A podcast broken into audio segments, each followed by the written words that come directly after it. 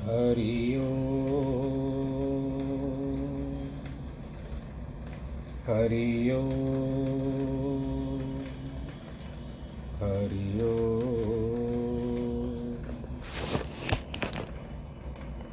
गुरुर्ब्रह्मा गुरुर्विष्णु गुरुर्देवो महेश्वरः गुरुर्साक्षात् परब्रह्मः। तस्मै श्रीगुरवे नमः। विघ्नेश्वराय, वरदाय, सुरप्रियाय, लम्बोदराय, सकलाय जगद्दिताय नागाननाय, श्रुतियज्ञविभूषिताय, गौरीसुताय, गणनाथ, नमो नमस्ते। जिस घर में हो आरती चरण कमल चितलाय कहाँ हरि वासा करे, ज्योत अनंत जगा जहाँ भक्त कीर्तन करे, बहे प्रेम दरिया। तहाँ हरि श्रवण करे सत्यलोक से आए। सब कुछ दीना आपने, भेंट करूँ क्या नाथ? नमस्कार की भेंट लो जोड़ू मैं दोनों हाथ, जोड़ू मैं दोनों हाथ, जोड़ू मैं दोनों हाथ। शान्ताकारं भुजगशयनं पद्मनाभं सुरेशं, विश्वाधारं गगनसदृशं मेघवर्णं शुभाङ्गं। लक्ष्मीकान्तं कमलनयनं योगिवृद्धानगम्यं वंदे विष्णुं भवभयहरं सर्वलोकैकनाथम्। मङ्गलं भगवान् विष्णु, मङ्गलं गरुडध्वज, मङ्गलं पुण्डरीकाक्ष, मङ्गलाय स्तनोहरि। सर्वमङ्गलमाङ्गल्ये शिवे सर्वार्थसाधिके, शरण्ये त्र्यम्बके गौरी, नारायणी नमोऽस्तु ते, नारायणी नमोऽस्तु नारायणी नमोऽस्तु ते। श्रीराम जय राम जय जय राम। श्रीराम जय राम जय जय राम। श्रीराम जय राम जय जय राम। श्रीराम जय राम जय जय राम। श्रीराम जय राम जय जय राम। राम रमेति रामेति रमे रामे मनोरमे, सहस्रनाम ततुल्यं राम नाम वरानने राम नाम की लूट है, लूट सके तो लूट। अंतकाल पछताएगा जब प्राण जाएँगे छूट। ले लो रे कोई राम का प्यारा, शोर मचाऊं गली गली राम नाम के हीरे मोती, मैं बिखराऊं गली गली। उस समय में हेरे एक गली की बात जाती थी। और आज हम गलियाँ तो भूल गए हैं, पर प्रत्येक मोबाइल पे जा रहा है, सिस्टम पे जा रहा है। तो ले लो रे कोई राम का प्यारा। आपको लेना है, राम के प्यारे हो तो बस ले लीजिए। शोर मचाऊं गली गली। राम नाम के हीरे मोती, मैं बिखराऊं गली गली। इस समय की, जिस समय मैं कथा कर रहा हूँ, यहाँ पर बाहर बहुत बारिश हो रही है। वर्षा का आनंद भी आ रहा है, परंतु अति हो गई है। प्रभु दया करेंगे, यही उनसे प्रार्थना है। अतिवृष्टि जिसको कहते हैं, वो अब इस समय में हो रही है। और कहते हैं कि एक दो दिन और चलेगी। खैर, भगवान जी सबका भला करे। आज ये फिर से चलते हैं कि राम ही प्रेम समेत लख सखन समीप बुलाए। सीता मातु स्नेह वश वचन कहे बिल खाए। सियावर रामचंद्र की जय। अब यहाँ पर क्या बात आती है? भगवान रामचंद्र जी को प्रेम से निहार कर कौशल्या इनकी जो माता थी सुनैना, माता, सीता की माता जो थी, सुनैना नाम था उनका, सखियों को पास बुला करके सीता जी की माता स्नेह से व्याकुल होकर के कहती है कि, हे सखी, जो हमारा भला, हमारी भलाई चाहते हो, ये सब तमाशा देखने वाले हैं। कोई राजा से समझा कर कि यह क्यों नहीं कहता कि यह बालक है इनसे ऐसा हट करना अच्छा नहीं है। जिस धनुष को रावण और बाणासुर तक नहीं छू पाए, सब राजा बल मान करके, बल लगा लगा करके, लगा लगा करके हार गए। वही कठिन धनुष राजकुमारों के हाथ देना, देन में देना चाहते हैं। भला कहीं हंसों के बच्चों से मंदराचल कोई उड़ा सक, मंदराचल तक उड़ सकते हैं वो? सखी राजा की सब चतुरता न जाने कहाँ चली गई है। विदाता की गति को भी नहीं कम कह सकते। तब एक चतुर सखी कोमल वाणी से बोलती है कि, हे रानी, तेजवंतों को छोटा मत जानो। अब जिस तरह से हम लोग सूर्य को पहले उगते हुए देखते हैं तो लगता है कि बस ठीक ठीक होगा। परंतु जब उसका तेज होता है सर के ऊपर बारह बजे रहता है, दोपहर के समय में। और वो भी ग्रीष्मकाल, गर्मी का समय हो तो आपको कैसे प्रतीत होता है? तो क्या कहती है वो सखी? कहा तो अगस्त जी और कहा अपार समुद्र उन्होंने सुखा दिया था। जब संसार में उनका तब यश छा गया एक समय किसी चिड़िया के तीन बच्चे समुद्र बहा समुद्र बहा करके ले गया।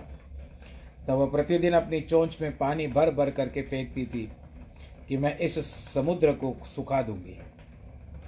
अगस्त जी ने यह चरित्र देख करके उससे पूछा। तब पक्षी ने कारण कहा। यह सुनकर दया युक्त होकर ऋषि बोले, यह समुद्र बड़ा निर्दयी है। इसको हम दंड देंगे, यह कह करके चले गए। अगस्त जी को कुंभज भी कहा गया है, क्योंकि कुंभज यानी जन्म से उनका नाम है, कुंभ में उत्पन्न हुए थे, मित्रावरुण के द्वारा।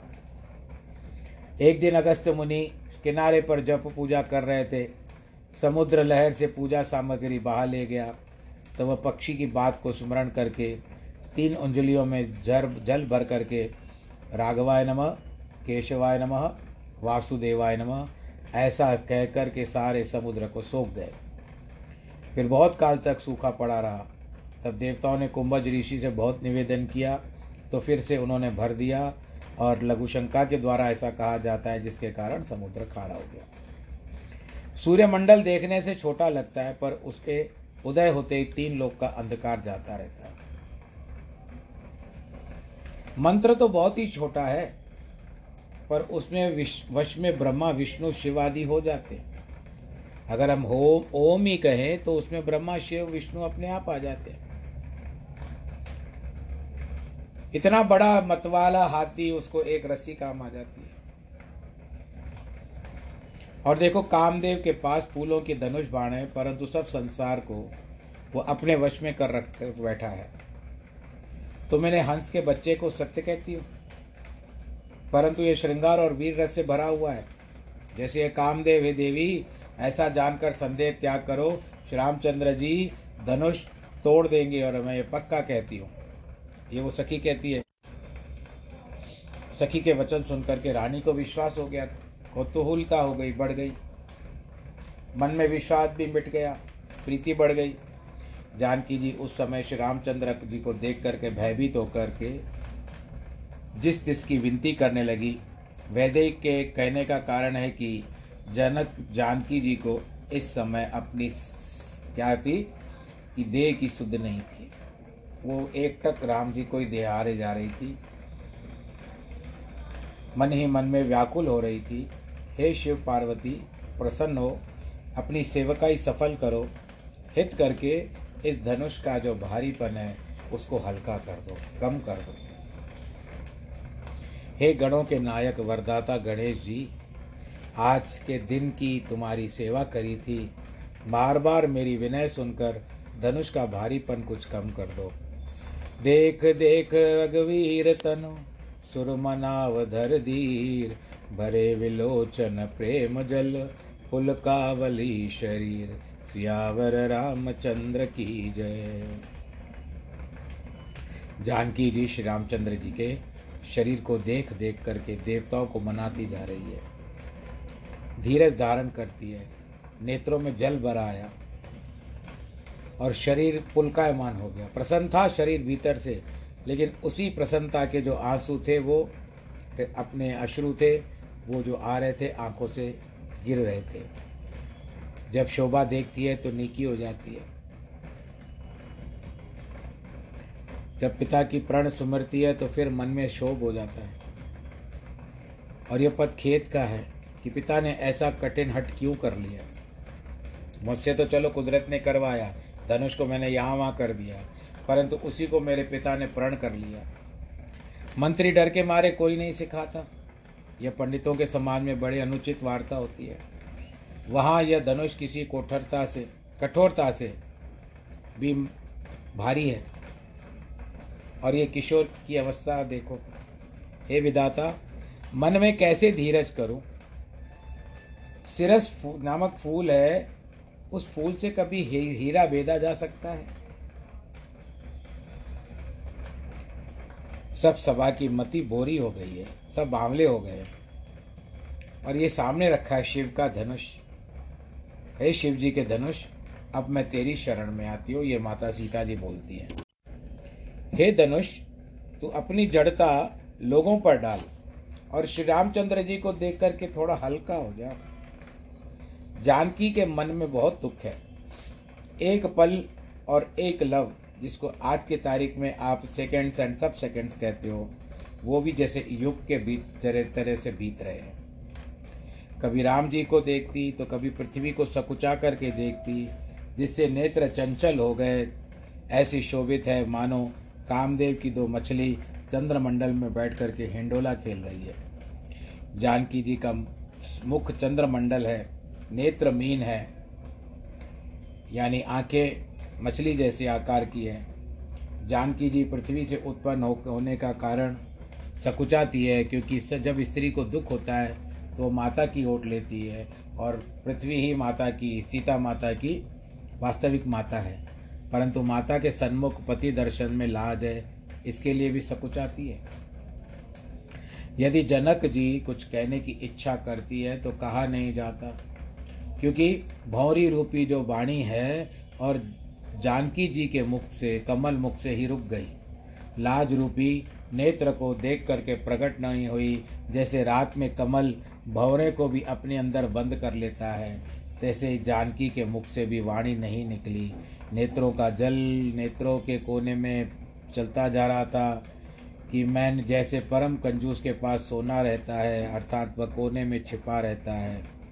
अपने बड़े व्याकुलता जानकर सकुचाई धीरज धरकर मन में विश्वास किया कि तन, मन, वचन और मेरा मन, यदि सत्य है, तब रामचय के चरण कमलों में मन संग रहा है।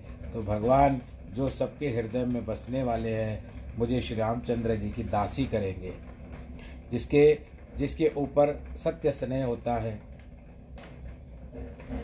वह उसको मिलता है, उसमें कोई संदेह नहीं है। जही के जही पर सत्य स्नेह सोते ही मिलत न कछ संदेह। कि जिसके ऊपर स्नेह होता है, वो आपको ज़रूर मिलता है। श्री रामचंद्र जी को देख करके प्रेम का प्रण ठाना सुकृपा निदान श्री रामचंद्र जी ने सब जाना। प्रेम का प्रण है, राम न मिलेंगे तो शरीर त्याग दूँगी। जानकी जी की ओर देख कर के धनुष को ऐसे ताका जैसे गरुड़ छोटे नाग को या सर्प को देखता है। लक्ष्मण जी ने देखा कि श्री रामचंद्र जी ने शिव जी के धनुष को ताका है, देखा है। देखते ही लक्ष्मण को भी प्रसन्नता हो गई और पृथ्वी को चरणों से दबाकर बोले, चरणों से इस कारण दबाया कि पहले वचन बोले थे कि पृथ्वी डोल गई थी। इसी कारण अब फिर न डोल जाए, इसके लिए पहले ही उसको दबा दिया, क्योंकि पृथ्वी का रिमोट कंट्रोल लक्ष्मण जी के ही हाथों में है। हे दिक्पाल, कच्छप शेषवरा पृथ्वी को धारण किए रहो। धीरज रखना, डोलना मत। श्री रामचंद्र जी शिव का धनुष तोड़ना चाहते हैं। मेरी आज्ञा से तुम सावधान हो जाओ। दिग्बाल का अर्थ होता है कि दसों दिशाओं। कच्छप यानी कछुआ शेष नाग वारा जो पृथ्वी को धारण करके रहते हैं। जब श्री रामचंद्र जी के धनुष के निकट आए, तब नर नारियों ने पुण्य और देवताओं ने मनाए।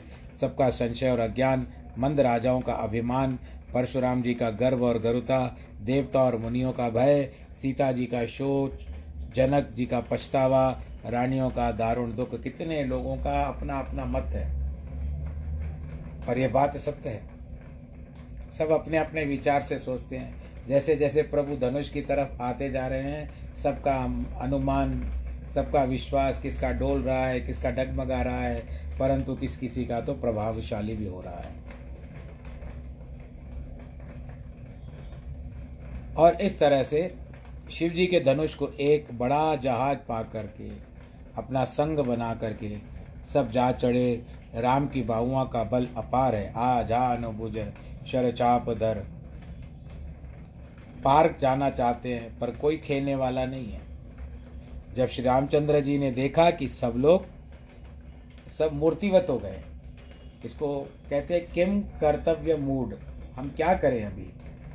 एक टक देख रहे हैं, भगवान रामचंद्र जी को जैसे ऐसे लग रहा है कि सब मूर्तियों के रूप में परिवर्तित हो चुके हैं, और शायद सांस भी कोई नहीं ले पा रहा था। ऊपर की सांस ऊपर लगी हुई है और नीचे की सांस नीचे लगी हुई है और सब एक टक देखते देखते जब आ, कहते हैं ना कि आ, कोई अपना वाला खेलता है खिलाड़ी कुछ अंक लेता है तो जब तक लेता है तो उस समय में जो उसको पसंद करता है वो उसकी सांस ऊपर की ऊपर और नीचे की नीचे रहती है।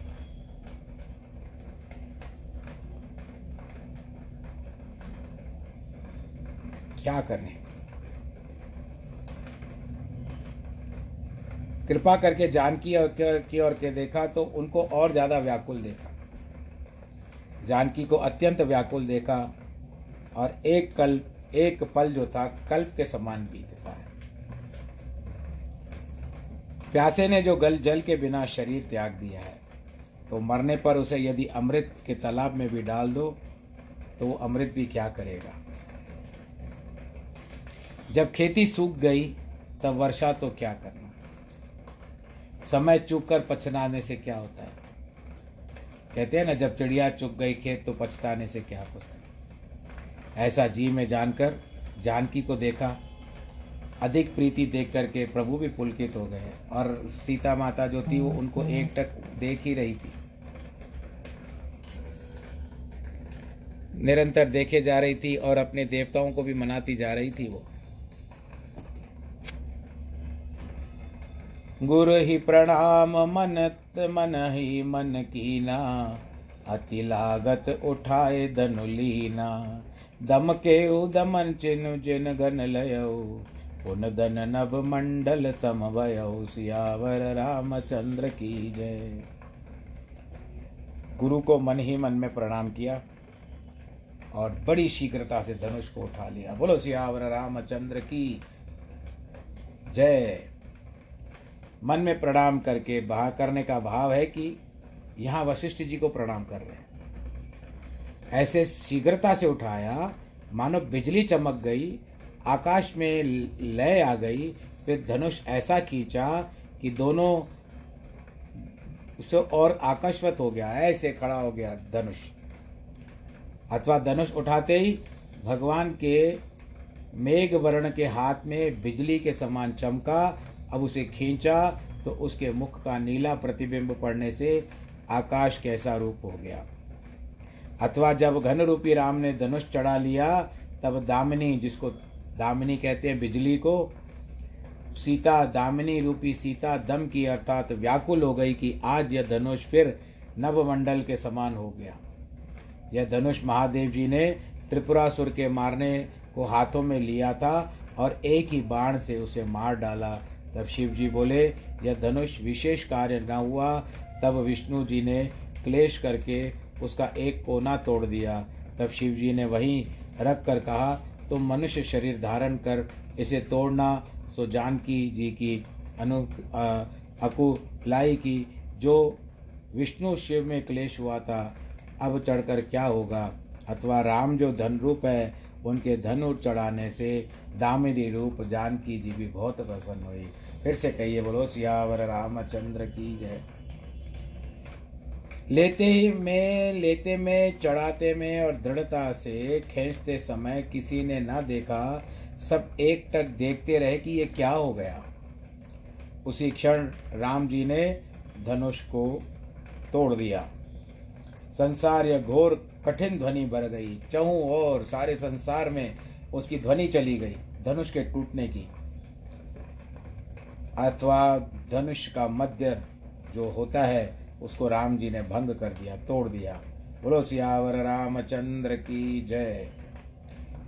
भरी भुवन गोर कठोर रवर विवाजितर तज मारग चले, चिकर ही दिगज डोल मही अहि कोल कुरमक कल मले सुर असुर मुने कर कान दीने, सकल विकल विचार ही को दंड खंडे राम तुलसी जयति वचन उचार ही संसार भर में घोर ऊँचा कठोर शब्द भर गया, जिससे सूर्य के घोड़े मार्ग छोड़ करके चले। यहाँ तक कि शब्द की ऊंचाई कही कि जब पाताल को चला कि दिगज गांड लगे, क्या हो गया, क्या हो गया, क्या हो गया? क्या धरती पृथ्वी काँप गई है? शेष, वरा, कच्छप परस्पर बार और भय से छिप गए हैं। अब ऊँचे, नीचे, मध्य की गति कहते हैं। ऊँचे में सुर, नीचे में असुर और मध्य में मुनि अपने अपने कानों में हाथ डाल दिया उन्होंने। व्याकुल होकर के विचार करते हैं कि राम ने धनुष तोड़ा। और सब जय जयकार करने लगे, उच्चारण करने लगे। शंकर चाप जहाज़, सागर रघुवर बाहुबल, बूढ़े सकाल सम सकल समाज, चढ़े तो प्रथम ही मोहवश शिव जी का जहाज़ धनुष जहाज़ है और राम जी की भुजाओं का बल समुद्र है। वे सब समाज डूब गए जो मोहवश पहले चढ़े थे। जब प्रभु ने धनुष के दो खंड करके पृथ्वी पर डाल दिए, तब लोगों को सुध आई। देख करके सब सुखी हुए और उस समय में तालियाँ बजाने लगे। हो सके तो आप भी ताली बजाइए, मैं भी ताली बजाता हूँ। बोलो, सियावर, रामचंद्र की जय। विश्वामित्र जी का रूप तो पवित्र समुद्र है। रामचंद्र जी के प्रेम से वह गंभीर से, गंभीरता से भरा हुआ भी है। राम का पूर्ण चंद्र सम रूप निहार करके उसमें पुलकावली रूप तरंगे उठने लगी। अर्थात विश्वामित्र जी को बहुत प्रसन्नता हुई। आकाश में बाजे बजने लगे, अप्सराएँ गान करने लगी और नाचने लगी। ब्रह्मादि देवता सिद्ध मुनि प्रभु की बड़ाई करते हुए आशीष देने लगे। देवता अनेक रंग के फूलों की माला बरसाते और किन्नर रसीले गीत गाते जा रहे हैं। संसार भर में जय जय की वाणी भर गई। धनुष भंग की, धुन जो थी, नहीं जानी जाती। धनुष भंग की धुन, जात नए परशुराम जी ने जानी। वहाँ तक आवाज़ पहुँची। परशुराम ने भी लोगों के जय जयकार की शब्द को सुना और उनके सुना कि राम ने तो धनुष तोड़ दिया है भाई, अयोध्या में। अथवा संपूर्ण भुवन में जय जय वाणी बढ़ रही है, परंतु उस पर भी धनुष भंग की ध्वनि नहीं जाती, अथवा धनुष भंग की ध्वनि सब जातियों ने जानी थी। केवल एक सीमित लोगों ने नहीं जानी थी, पूरे विश्व में ध्वनि फैल गई थी। अथवा श्री रामचंद्र जी के निकट के मनुष्य कहते हैं, धनुष भंग की ध्वनि जात न जानी। कैसे तोड़ दिया पता ही नहीं चला, लेकिन आवाज़ हुआ, ठा। प्रसन्न होकर के यहाँ वहाँ के नारी के नर नारी कहने लगे शिव जी का भारी धनुष तोड़ दिया। वंदे मागध सूतगण विरद वंदे मदधीर करही निछावर लोग सब, हय गए धन मण चीर, सियावर रामचंद्र की जय। बंदी, मागध और सूत सब भाटों की जाति है। सो पूर्व पुरुषों की कीर्ति सुनाने लगे। और सब लोग हाथ जोड़, हाथी, घोड़े, धन, मणि, चीर, निछावर करने लगे। वाह, क्या दृश्य होगा उस झांझ मृदंग, शंख, नफीरी, भेरी डोल नगाड़े, सुंदर है। सुंदर बहुत से बाजे बजने लगे, जहाँ तहाँ स्त्रियों ने मंगल गाए। सखियों सहित रानी बड़ी प्रसन्न हुई। मानो, धान के सूखते समय पानी पड़ गया। अब रानी जी को भी एक थोड़ी स्थिरता प्राप्त हो गई। नहीं तो देवताओं को कह रही थी, ये बिच्चा बच्चा है, बेचारा बच्चा है, ये कैसे कर पाएगा? जान, जनक जी का भी सोच दूर हो गया। उनको भी बड़ा सुख आया, सुख पाया, मिल गया उनको। जिस तरह से कहते हैं ना कि कोई थका हुआ आ जाए तो उनको अचानक बैठने का स्थान मिल जाए, या कोई राह मिल जाए, या मंजिल मिल जाए। राजा धनुष टूटने पर ऐसे शोभाहीन हुए जैसे दिन में दीपक की शोभा नहीं रहती। राजा जानकी के मन में दुख सुख कोई और वर्णन कर सके, मानो पपिए की स्वाति बूंद मिल गई। राम चंद्र जी को, लक्ष्मण जी ऐसे देखते हैं, जैसे चंद्रमा को चकोर का बच्चा। तब शतानंद ने आज्ञा दी और सीता ने श्री रामचंद्र जी के पास गमन किया। अब चल रहे हैं भाई, वरमाला डाली जाएगी। देखे क्या कहते हैं आगे। संग सखी सुंदर चतुर गावही मंगल चार। गवनि बाल मराल गति, सुखमा अंग अपार सियावर रामचंद्र की जय। संग में सुंदर और चतुर सखी मंगलाचार गाती है और राजहंसों के बच्चों के समान चलती है। शरीर में अपार शोभा है, सखियों के मध्य में जानकी ऐसी शोभित होती है, जैसे छवियों के मध्य में महाछवि शोभित होती है। कमल से हाथ में जय माला शोभित है मानो संसार के जीतने की शोभा छाई हुई है। राम को जीत लिया तो सारे संसार को जीत लिया। शरीर में संकोच, मन में अत्यंत प्रसन्नता, गूढ़ प्रेम, किसी को दिखाई नहीं देता, वो अंदर ही अंदर चल रहा है। निकट जाकर राम की छवि सामने से देखती है आज तो मानो कुंवर चित्र के सामने लिखी हुई सी स्थिति हो गई। चतुर सखी ने यह जानकारी देखकर, गति देखकर समझा करके कहा, सीता, जयमाला पहनाओ। यह वचन सुन करके दोनों हाथों से माला उठाई वह प्रेम के ऐसे वशीभूत हुई कि अब पहना नहीं पा रही थी। हाथ जो थे हिल रहे थे, पहना नहीं पा रही थी। ऐसी शोभा होती है मानो दो डंडी सहित कमल चंद्रमा को जयमाला देते हैं। भाई, इस बात का है कि चंद्रमाला चंद्रमा को जयमाला दे तो फिर सूर्य प्रकाश उसके समान न होगा और सूर्य की प्रति कमल से होती है, चंद्रमा से विरुद्ध है। इसी कारण उसे पह नहीं पहरा सकती। सो विचार कर, संपुटित सकुच युक्त हो गए। मुख को चंद्रमा की उपमा, एक देशीय कमल मुख के सामने हाथों का प्रेम, ज्यों का त्यों रह जाना अवश्य है।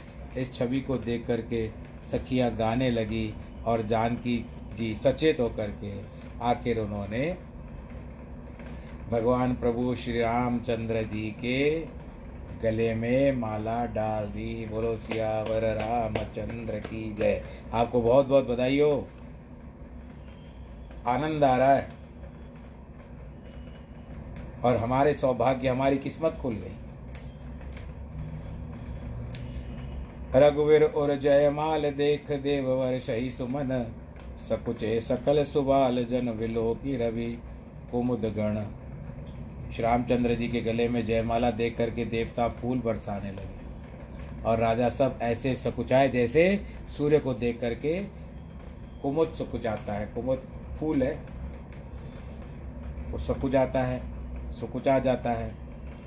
आपको पता है ना, बहारो फूल बरसाओ, मेरे प्रभु जी बस आए हैं। माता सीता ने तो अब सीता जी ने गले में माला डाल दी। पुर और आकाश में बाजे बजने लगे। दुष्ट, मलिन और साधु भी प्रसन्न हो गए। देवता, किन्नर, मनुष्य, नाग, मुनि सब जय जय कह करके आशीर्वाद देने लगे।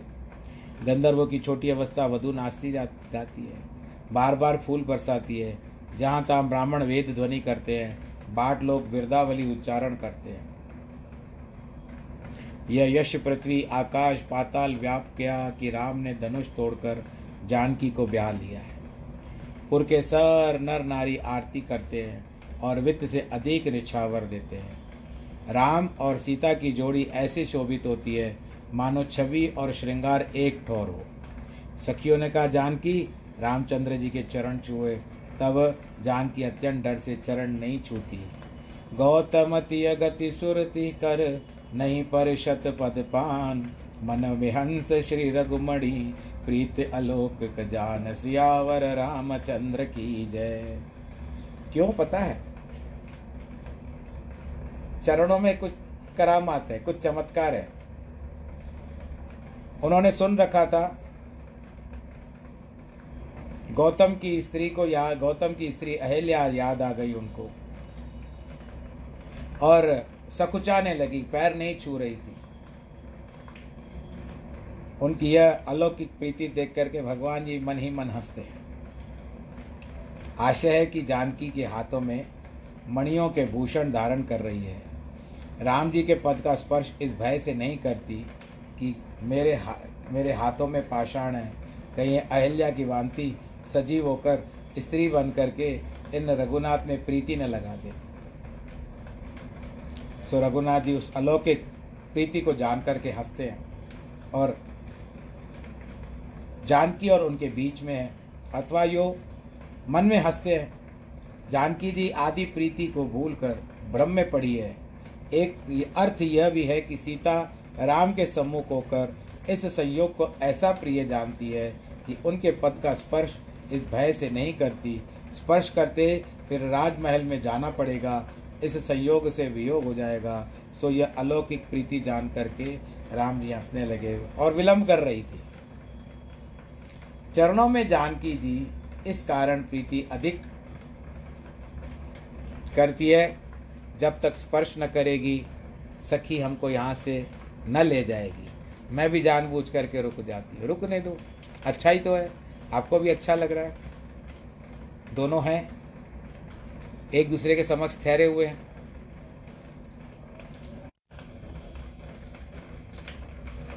और दोनों में परस्पर अलौकिक प्रीति है। लौकिक प्रीति तो भाई सब में होती है, पर यह अलौकिक प्रीति है। और यहाँ पर देखिए कि माया भी कर रहे हैं दोनों। और हम सबके लिए भलाई की भी बात है, अच्छाई की भी बात है। और यह यहाँ से हम लोग कह रहे हैं, आप सुन रहे हो। उस समय क्या दृश्य होगा वहाँ पर? हम उसका वर्णन नहीं कर सकते। ऐसे कहा जाता है कि कभी कभी कुछ शास्त्रों के बारे में ऐसा कहा जाता है कि शेषनाग और माता सरस्वती भी उनका वर्णन नहीं कर सकती। इतना अलौकिक दृश्य होगा वहाँ पर उस समय में। भले अभी बीच में सीरियल आए थे, हमने देखे, रामायण इत्यादि में देखा। भगवान रामचंद्र जी को वर्ण करती है सीता माता। उस समय भी हमको बड़ा आनंद आ रहा था। सत्तासी की बात है, छियासी सतासी की बात है, जब टीवी में रामायण चलता था। और उस समय दूरदर्शन का सर दूरदर्शन का था, एक ही चैनल होता था। और सभी लोग नित्य नियम से निवृत्त हो जा करके, स्नान इत्यादि कर करके बैठ जाते थे। नौ से दस बजे का कार्यक्रम होता था। और यहाँ तक भी ऐसे भी बताया जाता है कि उस समय यदि कोई शादी ब्याह हो जाता तो वहीं पर टीवी की व्यवस्था कर दी जाती थी आप, और निमंत्रण पत्र में भी लिख दिया जाता था कि यहाँ पर हम लोग रामायण के प्रसारण जो होगा, उसकी व्यवस्था है, आप लोग दर्शन देख सकेंगे। क्या भाव होगा उस समय में? और आज भी वही भाव है, कुछ बदला नहीं है। हमारा प्रेम भाव बदल, प्रेम भाव और अटूट हो गया है प्रभु के प्रति। सिया राम के प्रति। और इस तरह से एक वर्ष तक तो शायद कई एक वर्ष तक चला था और बहुत आनंद आता था। प्रतीक्षा करते थे। फिर सप्ताह भर के बाद चलता था, रविवार के रविवार चलता था। रविवार के रविवार चलने के कारण जैसे रोक दिया जाता था, जैसे कोई ऐसा दृश्य आने वाला हो हमारे मन में एक कौतुकता या कौतूलता बढ़ती जाती हो आतुरता बढ़ी। अब क्या बोलेगा? उसी समय, मंगल भवन अमंगल हारी, द्रवहु सुदशरथ अजर बिहारी। पुण्य पुण्य कितनी हो सुनी, सुनाई। की प्यास बुझत न बुझाई। हिय की प्यास, हमारे हृदय की प्यास नहीं बुझती है। इसके लिए माता सीता अब स्पर्श नहीं कर रही है। चरणों को सो यह अलौकिक प्रीति है। अथवा साकेत लोक में राम से जानकी का यह नियम हुआ था कि आप किसी और को स्त्री को अंगीकार न करें तो मैं अवतार रहूँगी सो यह स्मरण दिलाती है कि आप यह चरण अहल्या को लगा चुके हैं। फिर मैं यह चरण किस प्रकार स्पर्श करूँ? यह अलौकिक प्रीति देख करके भगवान रामचंद्र जी हंसे। धनुष टूटे से गौतम अंधकार जाता रहा, जो कि अनेक देव देवताओं की विनय करती है। अब अपने कुल के वृद्धों को सन्मुख स्त्री धर्म का लाज विचार करके चरण स्पर्श नहीं करती है, और यह देख करके भगवान रामचंद्र जी हँसते जाते हैं। आज यहाँ पर सातवां विश्राम हो गया। माता सीता और भगवान श्री रामचंद्र जी के वरमाला हो गई। ब्याह तो अभी पिताजी आएँगे, परिवार वाले आएँगे और सभी तब होगा। सब आएँगे और उस समय में ब्याह का समय होगा, परंतु आज वरण हो चुका। तो आप सबको भी बधाई हो और यहाँ पर विश्राम आ चुका है और समय थोड़ा है तो मैं दूसरा विश्राम आरंभ नहीं करता हूँ। आज आप अपने परिवार के सहित सुखी रहें, खुश रहें, आनंद के साथ रहें। सैनिटाइज़र का प्रयोग करें, मास्क ज़रूर लगाएँ भीड़ भाड़ के इलाकों से बचें, जितना हो सके सुव्यवस्थित रहे, आनंद के साथ रहे। तुम जियो हज़ारों साल के दिन हो, पचास हज़ार, वो मैं उनके लिए कह रहा हूँ, जिनके आज जन्मदिन है। और उनको भी जोड़ी सलामत रहे, उनकी भी। जो जिनकी आज वैवाहिक वर्षगांठ है। बस इस दास के द्वारा भगवान जी जो कहलाते हैं, वो मैं आप तक पहुंचाता हूँ और वाणी से जो निकलता है, वही मैं प्रयत्न करता हूँ कि वाणी को अच्छा बना करके करूँ, फिर भी जो प्रभु की इच्छा और आप सबको भी अच्छा लगता है, मुझे उसी से प्रसन्नता होती है। अपनी कमेंट्स ज़रूर दीजिएगा। बस, और पॉडकास्ट पे भी कई लोग हैं, आप लोग अपनी अपनी कमेंट्स दे दीजिएगा। कि देखें आप लोग को कहाँ तक भाता है। क्योंकि अगर कुछ भी कम ज़्यादा हो तो उसको हम सुधार सकते हैं, परंतु फिर भी मुझे तो अच्छा लग रहा है, आपको भी अच्छा ही लगता होगा। सर्वे भवन्तु सुखिनः सर्वे संतु निरामया, सर्वे भद्राणि पश्यन्तु। माँ कश्चित् दुःखभाग् भवेत्। नमो नारायण नमो नारायण नमो नारायण।